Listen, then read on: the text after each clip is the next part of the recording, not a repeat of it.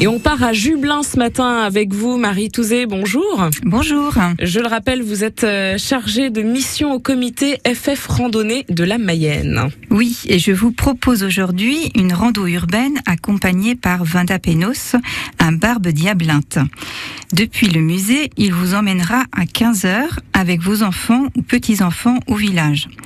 Les familles découvrent Jublin et les vestiges de la ville antique et tout au long de la déambulation, Vinda Penos raconte les histoires du temps tout en expliquant les monuments. Et alors, sur un parcours de 1,6 km, il fait revivre Noviodonum, un nom romain de cette nouvelle ville qui a remplacé l'ancienne cité gauloise des Diablintes à Moulay. Et Jublin est un site remarquable de notre département avec ses termes antiques, son théâtre, sa forteresse, son urbanisme.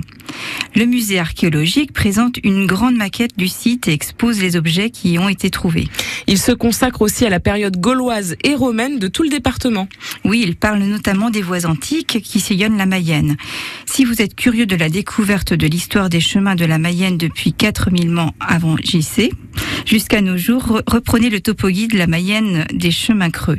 En fin de topo, Alain Guéguin y synthétise les connaissances les plus récentes sur six pages. Et alors, si vous voulez avoir encore plus d'informations, rendez-vous sur le site du comité FF Randonnée de la Mayenne ou alors en podcast sur celui de France Bleu Mayenne. Euh, vous y retrouverez notamment de brèves historiques par période de l'Antiquité jusqu'à aujourd'hui. Merci beaucoup, Marie Touzé. À très vite. Merci. Au revoir.